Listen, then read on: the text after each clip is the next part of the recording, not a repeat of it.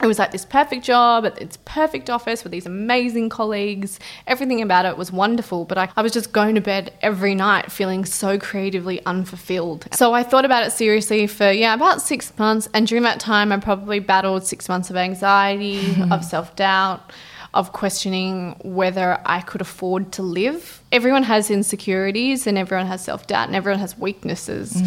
And it's very easy to let those things consume you. But when you're surrounded by amazing people who see the best in you and see the positive in you, sometimes you just need them to kind of give you a good shake and, you know, make you realize that things aren't that bad and yeah. things are going to be okay. I think we need more female leaders in the industry and in, in Australia in general mm. who show that you can be you can be soft and kind, but you can also be a really strong leader at the same time. Welcome to the Seize the Yay podcast.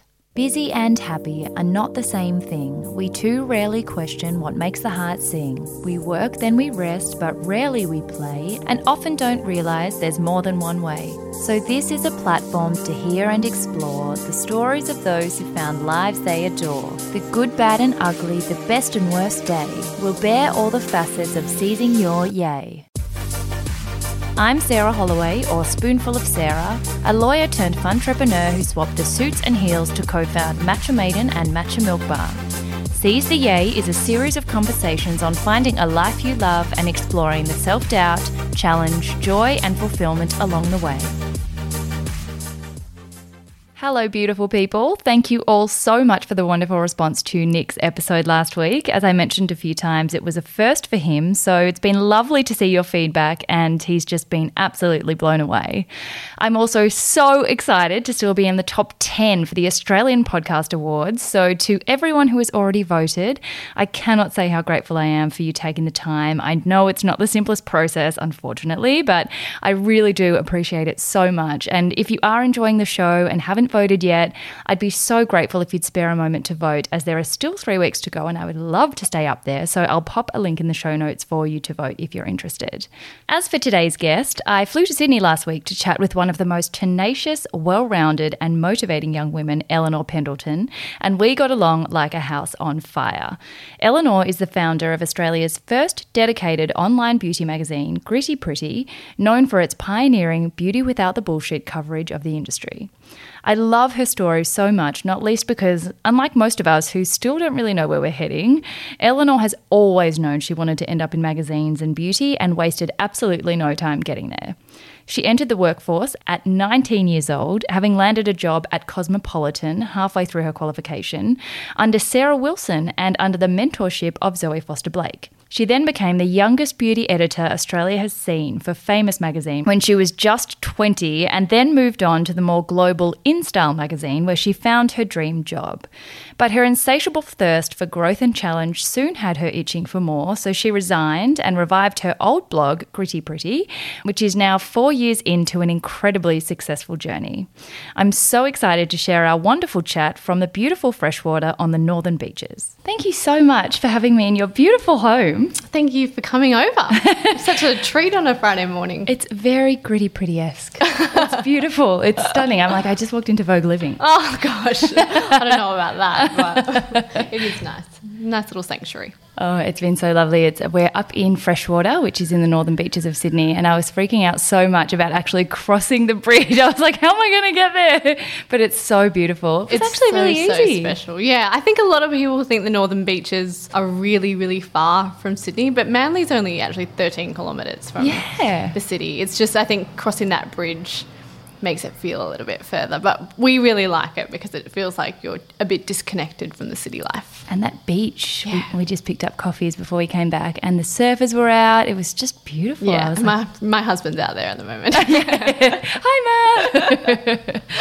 All right, so I love to start with asking everyone what the most down to earth thing is about them because I think social media and the digital world can create a really glossy surface, which is, mm-hmm. of course, natural to put your best foot forward. But mm-hmm. I also love to show the really relatable relatable person behind mm. the behind the persona. So, what is something super down to earth about you? Oh, well, I'm just looking at my Havaianas at the front door. so it's my thongs. Um, yeah, gosh, uh, I don't know. I, I think it's just all the the things that make you human, all the things that happen behind closed doors. You know, like putting on your track pants and watching Netflix and and chilling out and going to the beach or that side of me is the real side, I think. And and everyone has that. It's just you're probably not likely to put that on Instagram. Yeah, totally. I'm so glad to hear you wear track pants. Oh yeah, well, who doesn't around I'm their like, house? I know. I'm Yeah. like, no, I think uh, yeah, everyone's got to be really comfortable, and yeah, that that side is definitely a big part of my life. It's the part that I also really enjoy, and I actually like to keep it private because it feels like that's for me. You know, that time Yeah. that you get on a Friday night, we can just Netflix and chill. That's my me time. So Yeah. that's why it's not documented, not because it's not orchestrated. Yeah, I actually really like that because I think people feel an increasing pressure now to be real. Like there's a real movement towards that, which is awesome.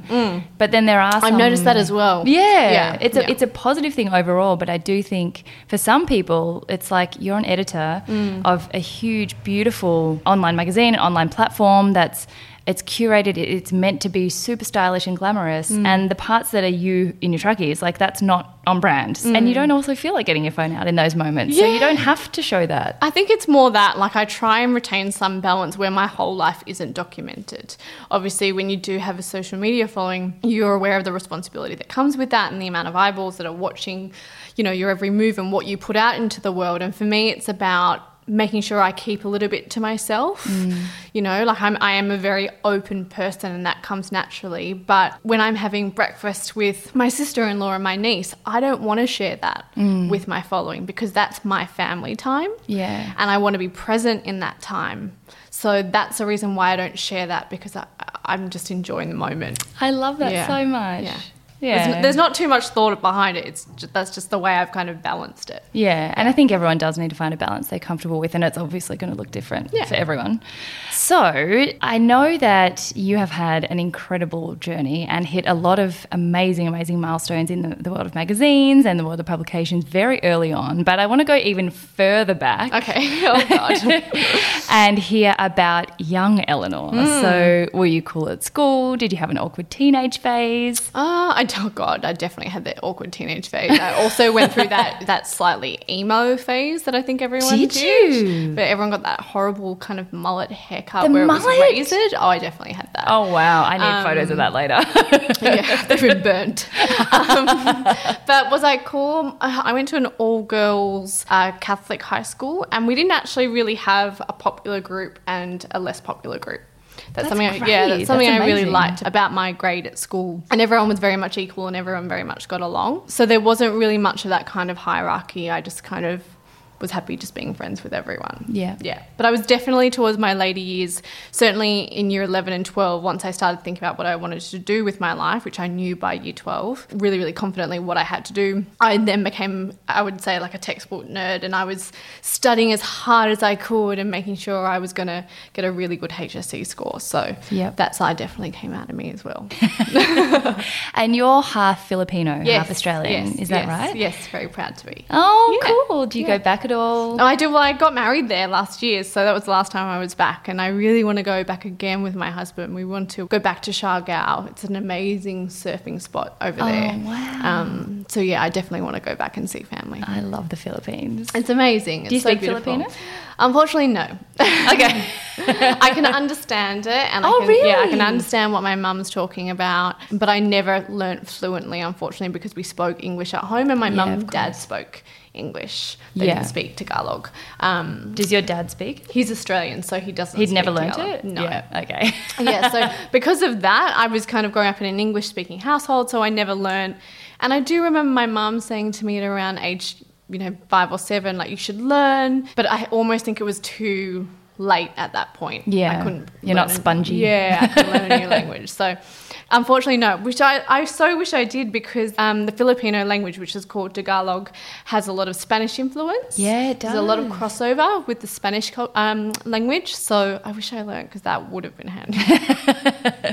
So, so you grew up on the central coast of New South Wales, and your dad owned a news agency, Mm-hmm. Yes. which is where we kick off. This segment is called Way TA. So, how you got to where you are now. Okay. And so, it was in the news agency that your obsession with magazines and publication sort of came about. Mm. Obsessed. Yeah, and so that was quite young. It was like nine or ten, I think. Yeah, I read. think yeah. My dad bought the news agency around yeah when I was about eight years old or nine years old, and so my earliest memories are going home from primary school, um, and I would catch the bus, and my sister and I would get off at the nearest bus stop closest to the shop, and we would go there, and we would wait until he would finish work and close it up, and I just got to sit out the back and get as many magazines as I wanted, as many lollies as I wanted.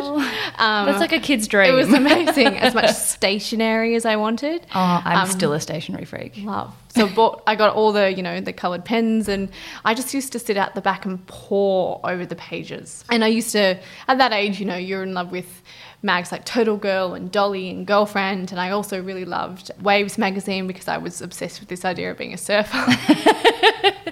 um, and I just, I don't know, I just fell in love with it. I fell in love with like the glossiness of the pages and but then when I would see a profile on, say, a journalist who had written a piece, I was so intrigued by that person. Yeah. And reading the editor's letter, I was just like enamored by that person. So Wow. I think that's where I fell in love with mags. And so that was that started to develop, and then by year eleven and twelve, that's when you knew that you Yeah. wanted to get into journalism. Yeah, I was. like, There's no other question. There's nothing else I can study after high school. I have to go to university, and I have to study journalism because I have to work in magazines. There was like I was very. Um, I think ballsy is probably a good word because, and also naive because there just wasn't another option for me. I didn't Yeah. think, what if I don't get the grades, or what if I don't get the internship, or what if I don't get the job? It was never in that thought never entered my brain You were just like, I'm it was doing like it. this is what I'm doing, and I have to do X, Y, Z to get to get to where I want to be.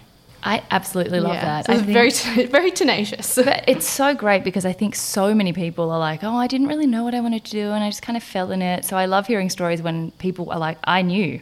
I was nine and I was like, magazines. And then I was like, journalism. And then you just did it. It's, it's awesome that you had such direction. And I know that's very rare. Like, my, you know, my sister was the opposite to me. She didn't know what she wanted to do for a very long period of time. And I think for the most part, that and that's absolutely fine as well if, if you're still figuring that out well into you, into your life. But I, I can't really explain it because it was just a part of me, and I it just had like that gut feeling from a very very young age. Uh, Yeah. yeah, it's very hard to put into words. And so you were accepted into two universities, Mm-hmm. Sydney Uni and QUT in Brizzy, but actually ended up being so tenacious that you didn't want to spend three or four years studying. So Yeah. Mm-hmm. you ended up finding somewhere you could do a two year degree and finished in two years. Yeah. So maybe I was just really cocky. I don't know. No, or just Um, ambitious. That's yeah. that's incredible. It was Macleay College. is Yes, so? I, I chose to go to Macleay College in Sydney. It was a private college. They're still teaching students today. And what attracted me to studying there was that the lecturers were industry professionals who were working. So,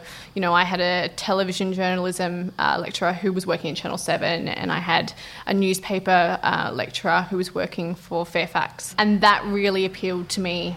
I think just getting that practical experience and learning from people who were in the business. As part of the course, I had to do, I think it was something like 150 hours of work experience to graduate. that's awesome. which obviously a lot of universities don't have as a prerequisite.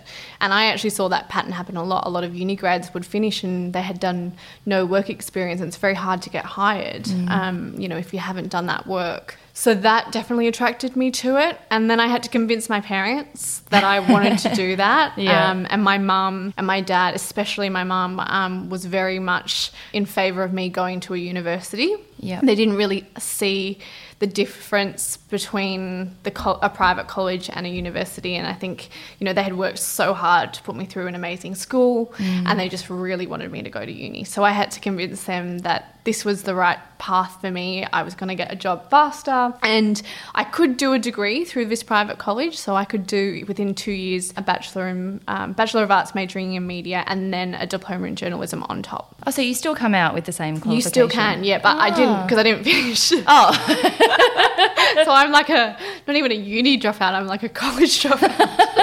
did you not finish? no, I didn't finish. So I got Oh. offered a job after my first year. So I got halfway, um, and then that was kind of it. And you didn't even need to. Oh my gosh! There you go. What a yeah. high achiever. Yeah. So, but I I have just kind of did my research and thought, what do I need to do to get to working in a magazine as fast as possible? Mm-hmm. I just didn't want to go to uni for four years. Especially when you already, I think people use uni as a way to figure out what they like and who they are and where they want to end up. And I certainly used seven years of a law degree figuring Yeah, out that I didn't want to do law. Yeah, yeah. but if I'd known what I wanted to do, I wouldn't have wanted to waste that time. And so Mm, Yeah. you, that's that's why you came out so young. Correct. So I went into the workforce at 19 years of age. Wow. because of that. So I was offered a job. I was interning during my first year, which was my diploma in journalism, interning the whole time at Cosmopolitan magazine with Zoe Foster, and got offered a job at the very end during the holidays. So I was meant to obviously start my BA the next year. Ah, yep. And then I got this phone call, and um, I still remember it. It feels like yesterday. I remember exactly where I was when I got the phone call. I remember being offered the salary, which is 100% illegal. yeah. absolutely illegal. I think I was offered a salary of like nineteen thousand seven hundred a year. Wow. Yeah, and I was like, I, don't care. I, will do it. I'll do it. I'll, I'll do it for free. Um, so I was so excited, and yeah, then I had to make that decision: do I defer um, my final year of, of study, or do I? Yeah, take this job, and at the end of the day, I wanted that job more than anything. Yeah. So I took it, and then never finished. That's amazing. Oh, wow. that is an even cooler story for the fact that you just always knew what the goal was and you just got there at like Yeah. 19. Funnily enough, it bothered me that I didn't finish um, the course in the first few years. It, it kind of weighed on my mind, and I, mm. I thought about going back and finishing it. But in the end, I think work experience is worth so much more than Yeah. a piece of paper. And it's interesting that you say that because I think people do get really hung up on needing a qualification for the sake of it. Mm. And of course, it's always useful to have, but mm. if you don't need it and you're already in a position where you know what you want to do and you can go after it and you've been offered that, then it's it's, It's a silly. Yeah, it Yeah. really is. Um, but I think this story will give a lot of people courage to know that, that it's not there's only there's not only one way to get somewhere. Absolutely not. Yeah, there's so many different avenues you can take, and I kind of lined up three different avenues, and I chose the one that I thought would be the be- best and most efficient. And was it Sarah Wilson who recruited you? So Sarah Wilson gave me my first internship. Okay. I still remember that conversation, being, being so scared to walk into her office.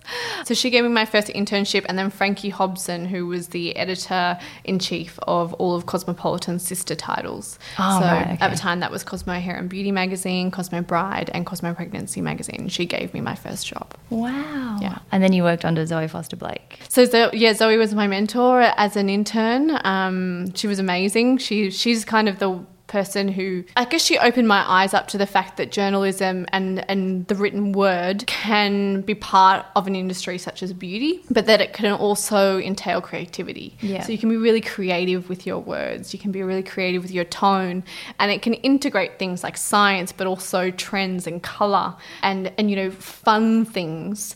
But then there's also a really yeah, like I said, there's there's a science side. There's often a side that involves interviewing all these experts. And I didn't realize that that existed until I started interning. I just kind of thought, I want to work in a magazine. I know I'm good at writing. I know I'm good at English. Um, so I'm probably just going to become like a, a features writer. I didn't know that there was this job Whole that was called a beauty editor. I had Yeah. no idea. And then you ended up as, I think, the youngest beauty editor like ever. Yeah, yeah. At 20? I know. I can't believe. Um, I can't believe Gereurd Roberts hired me. So that was for What was he famous. thinking? was that famous magazine? Yeah. Well, yeah. obviously he did the, the right thing. God. You've had such an I tell him illustrious career. Thank you for hiring me. No, um, yeah, I was very fortunate that he saw something in me at a very young age, and he gave me so much creative freedom when I worked at Famous Magazine. I was 20 years old, and I think he he did definitely take a, a chance on me, you know, to hire someone so young. But he could see how passionate and hardworking I was, and he just gave me so much responsibility. He said, "These are your eight pages. Every week, you need to fill them." Oh my goodness. And that was an amazing learning experience. He was one of the best editors I've ever had. And as a, man- as a manager and as a mentor, what I learned most from Gereurd, he's now the CEO of Pacific Magazines. Um, wow. So he's, yeah, an, It's handy to have in your Rolodex. an amazing man. But what he taught me most was um, how to treat your team. Yeah. He was one of the few editors who would call our team together, you know, after we'd been working so hard um, to file these pages and send them to print. And, he- you know, on a Friday, he would call everyone together and just tell everyone what an amazing job they've done. Or he'd come down and say to me, you know, the publisher, Nick Chan, read this article of yours and he loved it. Oh, and he was the only manager who actually gave that kind of um, public praise and recognition. Mm. So I'm very grateful to him for that experience because he, he taught me, I think, the kind of manager I wanted to be. Oh, that's Yeah. so lovely. And so, as a beauty editor, you literally just curate Exactly. Well, I edit. the whole. Yeah, that's. So, you know, as an editor, your job is to edit the market. Yeah. You are presented with uh, new products, new launches, anything that is launching onto a market in that particular sector. And it's your job as the editor to filter that down and to ensure what you're presenting to the reader is on not only on brand for that publication or that title, but it's something that the reader wants to know about. So you do have to often remove your bias, you know, even if even if there's a product when you particularly when, you, when you're working for a publication, even if there's a product where you might not necessarily love it, but your reader might be a different kind of woman. Maybe she's older or younger than you, and if she's going to be interested in it, you need to put aside all prejudice and and write and investigate about that particular product. So that is how I view uh, my job. I That's guess. so cool. Yeah, yeah, it's amazing. I mean, I get you know get paid to play with lipsticks and Yeah. and paint my nails at my desk and call that natural part of my job. So Such a dream pretty job. pretty amazing. Yeah, I'm very lucky. And then you moved on to InStyle. Yes, is that right? correct. In the same beauty editor role. Yeah, yeah. So I switched over to InStyle um, within the same publishing company, which is Pacific Magazines, and I just want, really wanted to work for a for a glossy monthly title. I kind of done my years at Famous, which was a weekly, and as you can imagine, my only days off were Saturday and Sunday. If that. if that. so um, it's a very, you know, working on a weekly is a very, very fast pace. And I think you can only do it for so many years because burnout is inevitable. Absolutely. Um, so I wanted to work on a monthly because that would be a slightly slower pace. But I also really loved the idea of working for a masthead that was published internationally. Yeah. So for me, when I landed that job at InStyle, at that point, that was, you know, dream job. yeah. And what do you think was from from the outside and probably looking back, it seems like it was a really smooth pathway, but it's a cutthroat industry that's extremely competitive, Mm. and particularly being so young, you know, you have a lot of a lot going against you by the fact that people would think, oh, she hasn't got that much experience. Mm, What did you do to make yourself stand out? Like, how did you get in front of people to get these opportunities? Because when you say landed, you don't just mean it landed on your desk. Like No. you would have, you know, to anyone out there who's an aspiring journalist or editor, what is it based on your relationships? Is it Mm. purely performance? Is it networking? Like, what is it that makes you stand out? I think it's a combination of both. The industry is incredibly small. You know, to your point, say for example, and this is something I had to explain to my parents. um, you know, say there's 30 magazines in, in Australia or 30 women's lifestyle magazines. That's 30 beauty editor jobs in the country. In the whole, That's it. Yeah. So you're vying for a job that, you know, another 29 people are filling, and then that is it within this country. and there are thought of hundreds like of people who want that job Or more. Yeah. or more. So it's incredibly competitive and cutthroat, yes. I think your reputation is everything, and your reputation will always precede you. Um, the way you treat people, the way you behave, the way you uh, liaise, your email etiquette, um, your relationships, all of that is a reflection of you. And I think that is something I was very much aware of.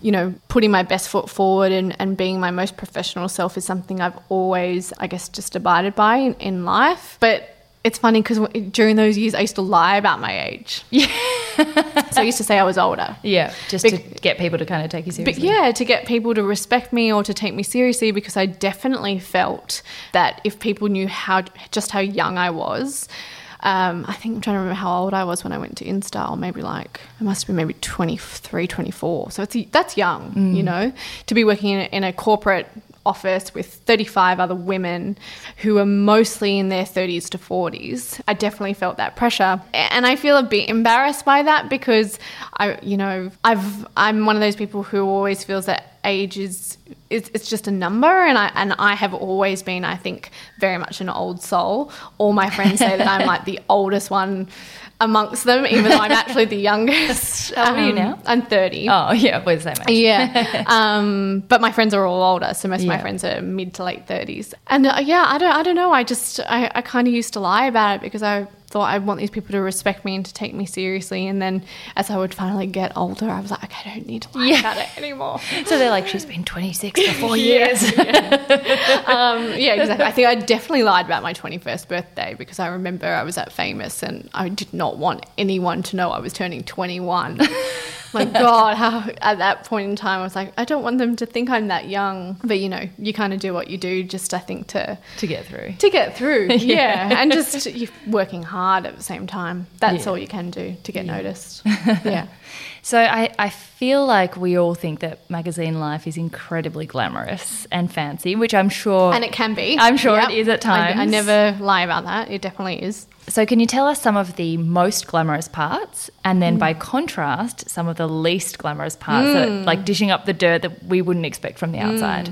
Okay, well, I imagine lots of parties and fashion and launches. Yes, there's a lot of lot of launches. Launches become a daily part of your day, so you'll attend about two launches a day. really. Yeah, at least. Wow. There's that many products launching onto the market. Oh my, how do you Um, get time to do your work? Exactly. So, the other side is that you spend so much um, time of your business hours, your office hours, attending these events, which you have to be facing uh, and representing the publication that you're working for. So, your writing happens at two o'clock in the morning because you've spent the entire day networking, working on client relationships, dealing with advertisers, and you've lost six to seven hours of the day, including all the travel time.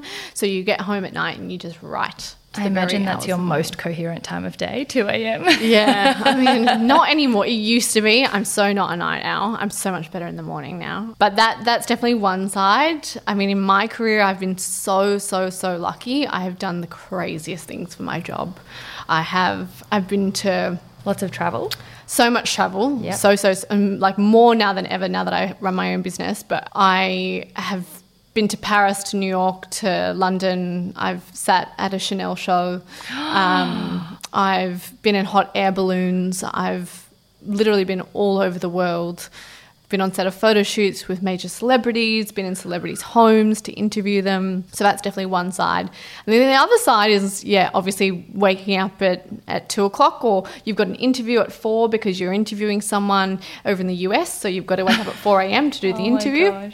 And then there's a lot of like packing. Unpacking boxes is a huge part of my job. I just have like a pair of scissors constantly on my desk because you're just constantly unpacking and packing. Yeah. So that's probably the least glamorous side. But I don't like to focus on negatives. I'd happily take those any day because I'm Yeah. yeah. very lucky to have my job. And sometimes they're not even negatives. Like I find sometimes the most manual work, like hmm. every now and then randomly something will happen and we'll have something urgent and we'll have to stick all the stickers on ourselves or, you know, and Yeah. it sounds like I call it the unglamorous side, but sometimes I'm like, oh, manual labor. It's so Absolutely. relaxing. So true. I mean, we had to do like 450 gift bags for our last event in um, November, and I found it like really, really fulfilling. Yeah. so, it's so productive, but you don't have to very use your productive. brain. very productive. So that all really does sound like a dream job. But I do know that you're a fellow job leaver. So hmm. tell us what sparked that and what what was your light bulb moment for Gritty Pretty and making that shift from a dream job and then walking hmm. away from it all? I think uh, I don't know. I think I'm just one of those people that gets itchy feet if I'm not, you know, if I'm if I'm not being pushed creatively and I'm not being challenged in some way, I just get really itchy feet. And that started to happen for me after about three and a half years uh, working at InStyle magazine. That feeling started to set in. So I started thinking seriously for about six months about resigning from my job to go freelance to write for other publications because I just wanted to write in another tone. I wasn't challenged writing in the same kind of voice every day, and I wanted to write with more personality and more wit and more humor, mm. but I couldn't do that with the brand I was working for. So I thought about it seriously for, yeah, about six months, and during that time, I probably battled six months of anxiety, of self doubt, of questioning whether I could afford to live. I think I'm one of the, I'm one of those people that I think is split right down the middle in terms of practicality and creativity. So my practical um, mind came in. I was, you know, like, how am I going to pay my rent? How am I going to buy groceries? how do I pay my electricity bill? Um, all of those thoughts came into my mind over that six month period, and then eventually, my uh, my husband, who was my boyfriend at the time, he he had watched me, I think, just lose my spark over that time, and he's a very very practical he's a project manager so he's like risk assessment of everything in life Yeah. and he you know originally would have said no don't leave your job that's security and then he watched me for so long that he realized you can't live your life like that so he actually took me aside one night and said to me i think it's about time you start believing in yourself Wow. and i think it's about time you quit your job What a great support. which was so amazing. And Yeah. I needed someone else to say that to me before I would have the balls to walk into my boss's office and quit my perfect job. Yeah. Because it was. It was like this perfect job at its perfect office with these amazing colleagues. Everything about it was wonderful, but I couldn't. I was just going to bed every night feeling so creatively unfulfilled, and I'd wake up in the morning and and feel that same feeling of okay, I've got to write that same story mm. again. Mm. That takes so much balls because it's one thing, you know, you hear a lot of job leaving stories where it's like, I was so unhappy and I just mm. woke up and had this rock bottom moment. But when you're having not rock bottom moments and it's it's a great thing, Yeah, that's true. that's almost harder because it's it's not a no brainer. Yeah, yeah, yeah. I think you're right. So eventually, I guess I, I got the courage. I have this trip um, coming up to Bali. I um, had a wedding over there, and I had three weeks leave, and it was kind of looming. And I just thought to myself, I kind of almost created this um, subconscious deadline. That trip became my deadline, and I just thought either I go on this trip and I think about how much I hate my work over that over that three weeks, and then I go back to my job and potentially resign, and serve out my notice period, or I do it beforehand. And I have this the first time in my adult life where I have three weeks where nothing is weighing on my mind. Yeah. And that's what I chose to do. It was completely terrifying. and I think it has to come down a little bit to naivety and being young because I was only 25 when I quit. And I certainly like now, if anyone asks me that they want to quit their job, I'm like, maybe just save some money. Yeah. because I didn't do that. Um, I was relying, I think, on my annual leave payout just to get me by, which I, I, now I would never do that. I'm all about financial independence and security. But um, at the time, I think I was just so unhappy and you were just ready to take the jump. yeah. And so, yeah, I started freelancing immediately because obviously I'm not going to sit there and twiddle my thumbs. So I started pitching stories to all of my contacts within the industry, both locally and overseas. And I started working right away. I was inundated with work and different types of work. I was writing for Harper's Bazaar, I was writing for Men's Health. So I got to write about men's grooming. I was Wow. writing for Body and Soul and Sydney Morning Herald. So it was all so different and I loved it. Um, but at that time, obviously, since I had left InStyle, I thought, well, Gritty Pretty has been sitting dormant the entire time I was at InStyle. Because So- that was a blog, wasn't it, first, Correct. that you started Yeah. in 2010? yeah, Yeah. exactly. Um, but I couldn't edit it when I was at InStyle. It was considered a conflict of interest. So it's Oh, you couldn't do it at all? No. Okay, so literally it was Yeah, it nothing. just literally just was shut down for Yeah. the full three and a bit years. So yeah, when I did quit my job and went freelance, I thought, okay, well, I'll start it again because now I can start putting my personality back into my writing. Yeah. I can, you know, have that really short, sharp wit and, um, you know, it, make it a bit more conversational and not so dry, not so boring. Um, so I started that again whilst I was freelancing. And after about four months of freelancing, I started seeing um, the brands that I had existing relationships with show interest in Gritty Pretty. And the readers they just followed you. Yeah. um, and that's kind of when I thought, okay, well, I'm going to keep freelancing. I'm going to put all my money that I earn back into Gritty Pretty. I'm going to get the site redesigned, which, as you know, is not cheap to do. So I think I saved at that time maybe $5,000 to get the site completely redesigned. And that's when I created the online magazine. Yeah. And that's when I kind of thought, okay, This is my jam. yeah, this is what I'm going to do with my life. Yeah. Yeah. How long ago was that now? Uh, so the magazine, so that was four years ago. Wow. That's amazing. Yeah, Congratulations. Thank you. Thank you. And now it's massive. I mean, look, we're getting there. I think you'd be the same. It's very hard to keep, um, I guess, a, a firm idea of your reality because you're so consumed in your business and you're constantly thinking about the next thing. It's very hard to kind of look at it and go, Objectively. yeah. and I don't, I don't know if I'll ever feel gritty pretty is at where I, know it can be at. Yeah. Um, you know, it has so much potential and there's so much we could be doing, but that just takes time, that takes resources, that takes finances. But yes, I am very, very proud of where the business is now and also of my team because I have the most beautiful team. How many people are in your team? You have an office in, in the city? In Rosebery, yeah. Right, okay. I'm in South Sydney, so I have six girls in my team. wow, that's amazing. They're amazing. That's so cool. Yeah, I think they are, I mean, they just, we're just like a little family. Yeah. Yeah. yeah. And so, I mean, you have an incredible readership now. You were the first real dedicated beauty online magazine Mm-hmm. in the online space, which was really pioneering at the time. So many highlights. You've had like Lara Worthington, Jess Hart, Bambi, Phoebe Tonkin, um, Shanina Shaik, Victoria's Secret Angels on, on the cover, and Zoe Foster Blake was on the recent one. Mm-hmm. Yes. And like huge advertising partnerships with Chanel, Balmain, like it's just got life goals. um, what are some of the highlight moments along the way so far?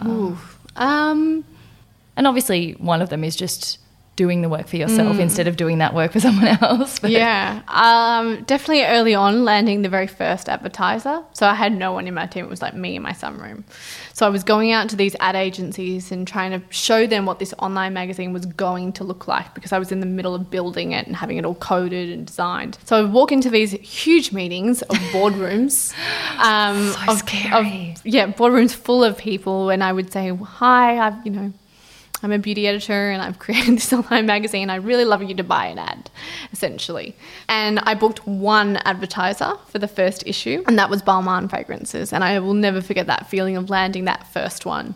That was such an amazing um, feeling because obviously they'd just taken such a, um, they'd just taken such a, uh, I guess, a leap of faith and they mm. trusted that this publication was going to be beautiful, it was going to be on brand, and it was going to service the Australian woman. So that was a big moment for me. I remember I was in an Uber driving through Malibu on my way to Miranda Kerr's house. as you do. Even just saying that sentence Yeah. sounds weird. Um, uh, and that was for the cover. Um, I think it was our autumn 2015 issue. Um, she was on the cover of that. So we flew over to LA. It was our very first overseas international cover shoot. Never shot a cover or any shoot overseas before. so just the you know coordinating the logistics of that, um, and then actually getting there.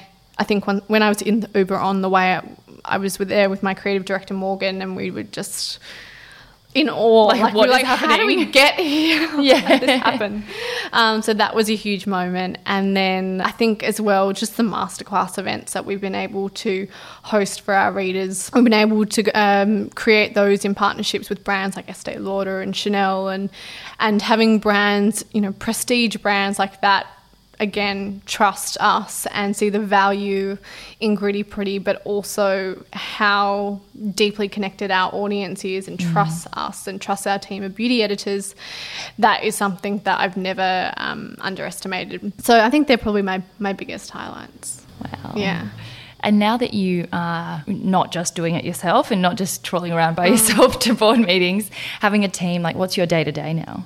So my job now, I think like a lot of startup business owners, once they, the business starts to expand, is that your job starts to become more about managing people. Rather so, than the actual, yeah. than the actual ins and outs of the work. You know, when I started, I was the sales executive, I was the editorial coordinator, I was the beauty editor, the editor, the fashion assistant, I was everything. The post guy. yeah, exactly, the courier man. Yeah.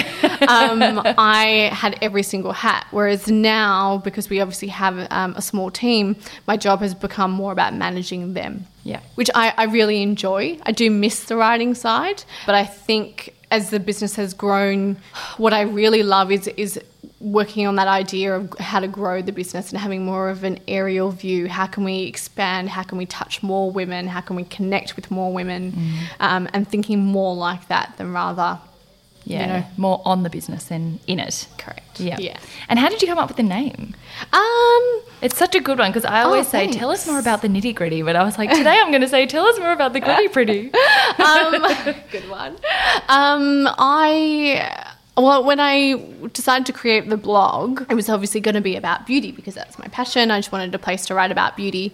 And I just was writing down words on a pad of paper and writing all the words that I thought were synonymous with beauty. So I had written the word pretty. And that's when I kind of thought, yeah, like that is a representation of the feminine side, but I want it to be cool and I want it to be edgy. And I'm, you know, I'm not the kind of girl that wears all head to toe pink. I probably wear head to toe black. I, I just want it to feel a bit gritty. Yeah. And then you're And then like, I just was like, oh, just sandwich those two together, and that sounds pretty good. It is. It gives such a such an edge to it that does sound a little bit less like floaty and girly. Yeah, kind yeah, of, yeah. And. I, and I also wanted it very much to have that same approach, which is my own personal mentality of like there's too much bullshit in the whole beauty world sometimes. So that the name of the site also had to, I think, reflect that. yeah. Well, it absolutely does. It's Yes, such oh, a good good, one. good, thank you. so, talking about the grittier side, the Mm. next segment is called Nata. So, it's all the stuff that kind of gets in the way of you living a life full of yay, Mm-hmm. like self doubt, like um, planning your Mm-hmm. finances, like funding a business at the beginning, that mm-hmm. especially in tech where it's really, really a big outlay, you can't just kind of wing it at the Yeah. start. What have been some of your biggest challenges along the way? I mean, definitely cash flow. I think for any business, whether it's a large corporation, multi million, billion dollar corporation, or it's the small startup and you're working in your living room and you've got boxes everywhere around you, at the end of the day, it comes down to cash flow. Mm. And that is probably been the greatest challenge because I'm a creative person, I'm a writer naturally, so mathematics and, and numbers have never come naturally to me. So having to get around the mental shift around finance and around money is something that I had to get through. Uh, which my husband has really, really helped me with. He's amazing with that that sort of thing, being a project manager, and just understanding that you have to be aware of every dollar that comes in, but also every dollar that goes out. Yeah. Um, if you're not aware of that, if you choose to be ignorant around that, if you decide to just kind of put it in the background and you don't really want to think too much about how much you're spending or how much that's going to cost or how much that employee might cost, your business will not grow. Yeah. It's as simple as that. So that has definitely been the challenge. It continues to be the challenge because we don't have investors, um, completely independent. So that for me, I think, is the number one thing. and it's ongoing. I mean, I almost think the bigger you get, the bigger the problem gets because then the growth is bigger, and then each time you do a new thing, you need more capital to do that. Absolutely. The bigger you get, the more you're spending. Yeah. So, yeah, there's definitely that. And then sometimes you're forced with that decision where you've got to spend money to make money. Um, but I think having a really healthy relationship with your finances is what will help make any business grow. Yeah. Yeah. And back to the beginning when you were in Bali and you were kind of in that phase of not having started to build Gritty Pretty before you left. So Mm-hmm. you didn't have, you know, a proof of concept, you didn't have the knowledge that you could make the jump and very quickly you'd already be there. How did you deal with the self doubt that naturally would come with that and the fear and anxiety of can this work? Um, I just think I, I felt it. Yeah. you know just let it yeah. I, I, I let it come and i felt it when it would when it was settle in um, i would talk about it um, i'm very lucky that i have a beautiful marriage and um, one that is full of so much open communication. So if i ever felt that i could talk to my husband honestly about it. And he's kind of my soundboard in life.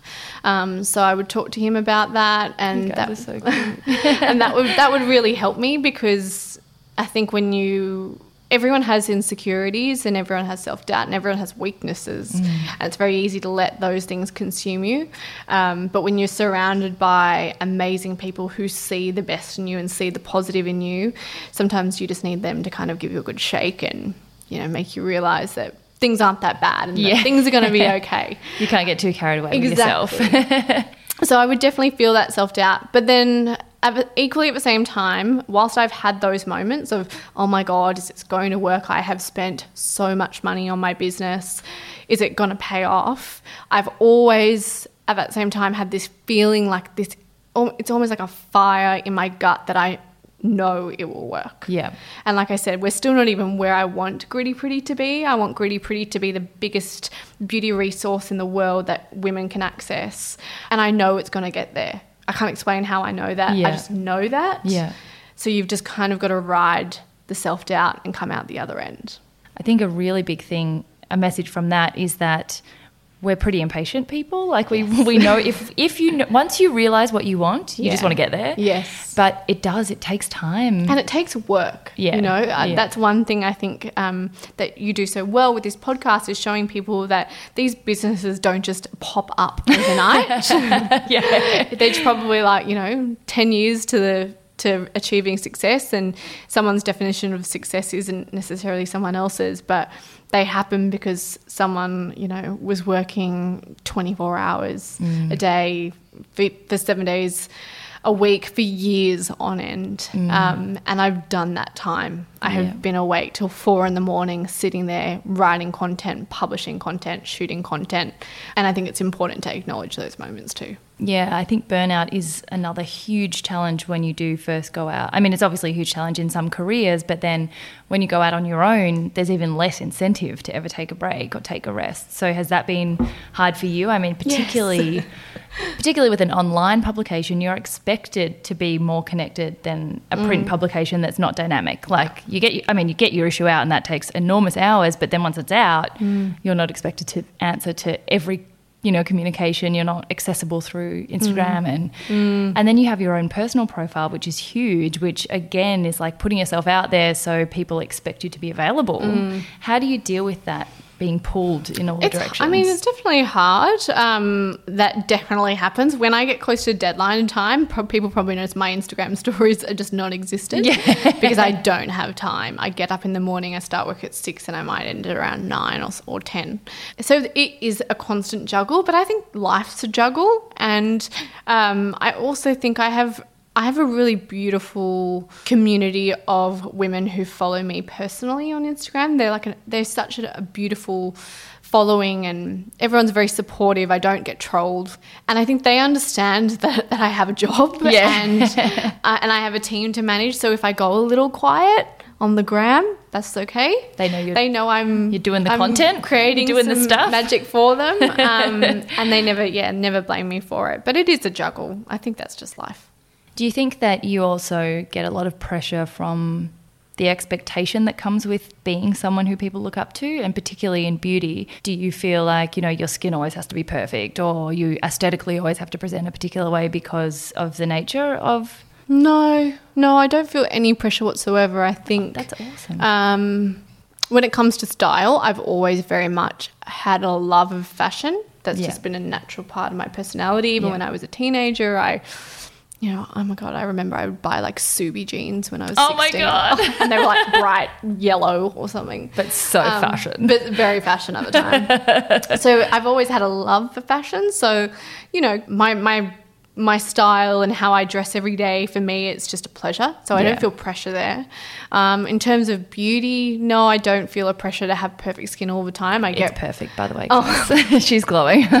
um, I get breakouts like everyone else, um, but also I have reactions to products. You know, when I'm testing products, I Oh, might have a reaction. So that that can occur, but I don't feel pressure.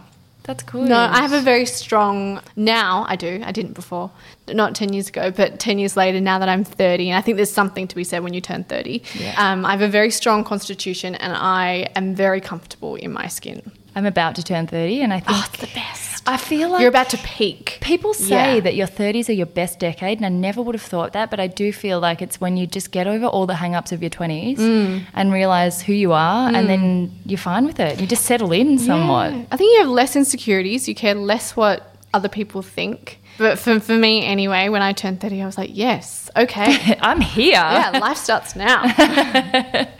So, day to day, what do you do to look after yourself? Do you like food Um, and exercise? And particularly beauty, I think people would love to know if there are any like daily rituals Mm. or must have things that Mm-hmm. you use. um, well, I generally start every day with some cold water and Beauty Chef. Ah, yes. So Love I Carla? Yes, I love Carla. So I generally use the collagen elixir and I just have a shot of that in a glass of water. It tastes amazing. So I start my day with that. I'll do some form of exercise, whether it's a walk to the beach and I'll have a swim, or I'll do some yoga, or I'll do some reformer Pilates. They're the only real forms of exercise that I do because they're the only ones that I love. Yep. Um, so I'll do a bit of that. I just spend time with the people in my life that I really care about. Um, that's a huge part, I think, of maintaining happiness. And then when it comes to my skin in particular, I just love to nourish it. So in the morning when I'm putting on my skincare and when I'm also taking my makeup off at night and putting it on again at night, that for me is my me time. And I really love to massage my skincare into my skin. I love to use uh, products that are rich in hydrating ingredients because when your skin is hydrated, you do have less wrinkles, you have uh, less pigmentation, your skin just looks fuller and more plump and more luminous and dewy. Um, so I love products that are rich in, say, like hyaluronic acid, ferulic acid, Yeah. any form of, say, um, ascorbic acid. So I love to use products like that. I love serums. Serums are amazing Yeah. for good skin. I'm getting into them. Oh, they're so good. yeah, start now. Yeah, Um, yeah. I'm like, oh, I'm 30. It's time. and eye cream. Yes, definitely, and, and definitely using eye cream. Um, so there's a few products that I love. I love Estee Lauder's Advanced Night Repair. It's just got a beautiful consistency that I like to put on in the morning as well as night because it doesn't disrupt your makeup. Um, I love the Ole Henriksen Banana Bright Eye Cream. Yeah. That is so good, and I love the Sodashi. At the moment, I'm using a Sodashi moisturizer. It's a completely natural, but it just feels and smells amazing. I love Sodashi. Me too. So she's good. amazing. She Megan just wrote a book. She- I've read it. Yeah. Oh my god, I've read it. She It's sent it to me the other day. I can't wait. Incredible. Her book is so good. She's someone I really aspire to be like because I think she's such a, a such an innovative woman and pioneer in the beauty space. But Mm. she's so kind. She's the nicest person you've ever met. Oh, um, and she talks a lot. She's very empathetic, and I think we need more female leaders in in the industry and in in Australia in general Mm. who show that you can be um, you can be soft and kind, but you can also be a really strong leader at the same time. Yeah, and that's a really hard balance for women. Very hard. Yeah. yeah. Do you find that, like, what, where does Gritty Pretty sit with the balance between natural products Mm-hmm. or ones that have a lot of chemicals and then animal testing? Like, how, how Mm. It's does all question. that? Yeah. So again, I think I I had touched on it before. We have to remove our bias. Yeah. This isn't about what Eleanor Pendleton loves personally on her skin. Yeah. This is about what sort of products our reader, Jane, is interested in. Yeah. Some of our readers prefer completely natural, organic, certified organic products. Some of our readers are very happy using products that are non natural, non organic. Yeah. Um, and it's very important that we cater to all women. I would never want to create content that only targets a certain sector. Yes. Because then I've just discriminated against everyone else. Yeah. Um, so for us, it's about making sure we're catering to everyone Mm-hmm. and we're informing them of, yes, of course, the ingredients behind products. Um, if there are sustainability factors, we'll educate them on that. But it's very important that, you know, we are not just an all natural skincare, you know, beauty destination Yeah, you're not being by niche. any means. Yeah. Yeah, by any means, because at the end of the day, we have to cater to, to all women. Yeah. And for and every woman is different. Is that the same with um, animal testing and things like It- yeah, that? absolutely. Yeah. You know, the reality is, is you know, what, what on a personal level, you know, Yeah. obviously I, it's not something that I, I would endorse, but um, for some women, it may not be something that they are faced by. And do you find that it's easy to keep that barrier between Eleanor Pendleton as a personality and Mm. what you use and Mm-hmm. then what Gritty Pretty does? Or do people kind of judge you on the same thing? Um, yeah, I think sometimes they may entwine the two, um, but I'm always very, um, I'm very open. Always happy to have those conversations with people. Yeah. Um, you know, we do get asked every now and then. Someone will say, "Can you, yeah, write a story on, on cruelty-free makeup?" And I'll say to them, "Yep." We'll schedule it for next Yeah. week for you. Yeah. But yeah, it, it is a, it's about finding that juggle and that balance because we just have to remove our own bias at the end of the day. Yeah. We have to make sure we're catering to everyone. Yeah. It's good. I- think if, as long as you're clear on what you're trying to do, Mm. then that's all that matters. If you're trying to be a natural beauty site, then be that. If you're trying to be Yes. cruelty free, then be that. But if you're not trying to, then Mm. you don't need to be that. Like I think it's easy to become a chameleon because you just want to please everyone, but you Mm. can't do that really. So Very the true. last segment is called Play TA, and it's my favorite because it's the one where we talk about the fact that we're so much defining ourselves all the time by our output and what we do and what we achieve and Mm-hmm. our jobs and being a boss girl like all that kind of stuff. But it's too often separated from what just brings us pure joy. Mm. And then the problem is that because sometimes we do get joy from our work, we don't find an identity outside of that. Mm-hmm. We just don't even cultivate those kind of activities. And I found that for the first three years of our business, I didn't do anything that wasn't work related. Hmm. And with lifestyle, health, and beauty websites, it does intertwine all the areas of your life anyway. So Hmm. it can be so easy to just lose yourself. So, what do you do to look after Eleanor outside of beauty? Like, Hmm. what makes you happy that's not related to work? And do you do any random activities that have nothing to do with learning or growing or networking? Do you leave time for those things? I think I think it's um, the things that I I, de- I definitely make time for that.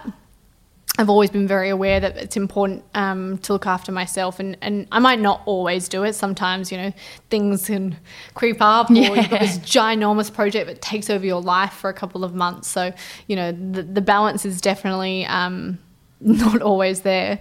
But I think it's all those things, like I said before, that I don't put on social Yeah. that's what keeps me happy. When I, like, for example, today, my husband and I are driving up to Terrigal where his family is. We're going to go see our niece and nephew. You're not going to see that on Instagram. Yeah. Because that's going to be our family time. Um, when I'm having dinner with my best friend or um, I'm, I'm doing a yoga class or I'm meditating, I'm not going to document that. Yeah. That's my me time. Yeah. Um, I think all those little moments are what help you stay really grounded. The ocean is a big part of my life. Um, I grew up on the beach. I grew up on an island on the Central Coast, and my husband is a surfer. And for us, going to the beach every single day keeps us grounded. So I think they're the things that help me maintain that balance, and that's just the Eleanor time. Yeah. do you read or do puzzles? Yes, yeah, I always read. Yeah, Netflix. Um, I don't really watch TV. I might watch Netflix. Um, I read and I listen to a lot of podcasts. Oh, podcast girl. Yeah, because I've got a commute. Because I drive, you know, about an hour sometimes to work every day. I just love podcasts. Yeah, they're so good, I aren't they? love. I, they're so good. What are you listening to at the moment? Um, I just listened to a Ladyland one with Alison Rice. Oh yeah, I love Ladyland. Um, Those girls are amazing. And obviously, yeah, my friend Alison has her has a podcast which I love. Is anything that has an interview, I, I generally listen to because Yeah. I feel you can learn from people's experiences. Totally. That's Yeah. what I love so much about this is even if no one listened, I would be learning so much just from talking to people about stuff Yeah. that particularly this last question because that's the stuff that isn't on social media, Mm. who they are outside of their job or their their vocation is always like, wow, you're so interesting. Yeah, I think that's it's good that we're talking about this now. I think there's a lot of conversation around that part of people and, and the other side of social media because we're all people, we're all Mm. humans, we all have that side of us. Um, equally, at the same time, we all have our shit going on. Yeah. A lot of people, you know, might have a family member who's sick, and that's something that happens behind Instagram's screens. Yeah, I mean, you're not Um, going to go into hospital and be like selfie. yeah, oh my god. yeah, definitely not going to do that. So I think there's that side to remember that everyone kind of has their stuff going on. Yeah. it's important to remember that. Yeah, and Don't I get too caught up in the the Totally. filters. and I also think that because we kind of put people who are well known on a pedestal Hmm. and then only see the curated perfect side of their life, it becomes like you just get so confused about the fact that you're like, are you human? Like, Hmm. do, but, and I love breaking that down on these shows because people always write and give such feedback on like how great it was to learn about the human side of people they've never never heard them talk about stuff just in such a chilled out way or talk Yeah. about what Netflix shows they watch when they have food poisoning or like whatever, you know, it's so, So nice. That's very true. Yeah. so you and Matt sound like you have a really, really strong, actually seem really similar to Nick and I. So you've been together for nine years, we're nearly 10. Yeah. Um, you got married. You're- you're about to get late. married. Yep, you just got married. Um, and you guys have very different skill sets that complement each other, which we're very similar like that. Mm-hmm. Tell us a bit more about the relationship. So that obviously seems like something that keeps you very grounded as well. How did you meet? Good Oh, vibes. Oh my gosh. Good vibes 2009. I can't believe you found that out. I do my research. so yes, we'll probably tell our kids that we just like met the old fashioned way, but actually we met at Good Vibes Music Festival. which is hilarious. I love that you were Um, there. oh my god. Um, how would I describe him and our marriage? Um, I don't know. It's hard to describe. It's just it's it's us. You know, it's just our relationship, and it's one that I feel. For me personally, it's one that I feel safest in. It's one that I feel completely myself in. I don't mm. feel I have to Be someone. be someone else or put on a face or have to you know have my wall up i i when i'm with matt my walls are completely down and i'm just at my rawest self with him. We ha- have a very um, open communication with each other and we've always talked about things and you know if there's ever disagreements or anything's bothering anyone we have no qualms in sitting down and talking about that. Yeah. and i think that removes you know it removes that you can't misinterpret anything or you kind of can't be worrying about oh do they feel this way but i feel this way yeah, there's no like double guessing and yeah, like there's all none that, of that, crap. Um, yeah none of that um, no games Yeah. you know like Yeah. no games um, Do you guys have kids on the horizon? uh, we would love to. Yeah. I think when the time is right, we're both very family people. We're Yeah. really active in our families. Like I said, we've got a niece and nephew, and um, we love, love, love them. Um, so yeah, I think when the time is right, we'll definitely have kids if we can. Do you guys take holidays together? Like, do you With get to travel? Oh no, just with each other. Like, are, Oh, you, yeah. big travelers Yeah, yeah, yeah. or are We're- you homebodies or? No, we're definitely travelers. Um, we we kind of just have a balance of things. I travel a lot for work, so I do a lot of solo travel. Yeah. But Matt also loves travel. Um, so yeah, we, we take a lot of trips together, and um, we have a lot of travel coming coming up over the next six months. We have about five weddings in seven weeks.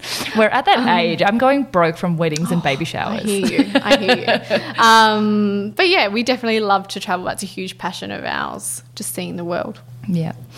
So, second last question is another one of my favorite ones because you always find out really cool things. Is tell me three interesting things about you that don't usually come up in these conversations. Oh, that's hard. I know it's always the weird things like Okay. I don't know I, that you love tuna or something. You know, all those weird Oh, like, allergies or like I don't know have no fears or phobias. I have no allergies. Um, I oh, three things that people. I did competitive sailing when I was a little girl. Wow. So I, I did a lot of sports when I was growing up. I was definitely more of a tomboy um, than a girly girl. And my grandfather, who bless at the age of ninety, is still with us. Wow. Um, he built me a small yacht Oh my god. with his bare hands, um, which As is you do. as you do. Um, so he built um, me a boat, and I did. It was a little sabot boat, um, which is kind of like a small laser for anyone who, who knows what sailing is. Um, and I did that competitively with my sister.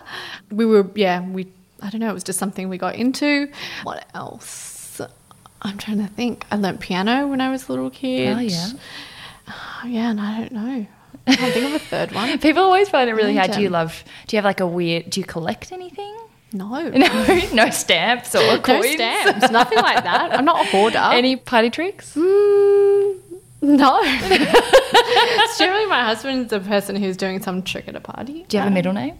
Marie. Oh, there you go. There's number There three. you There you go. and finally, since I love motivational quotes so much, what is your favorite quote? Oh, that's easy. Uh, my favorite quote is from an American author um, and literist. Uh, his name is Gore Vidal. Oh, And the quote is Style is about knowing who you are, what you want to say, and not giving a damn.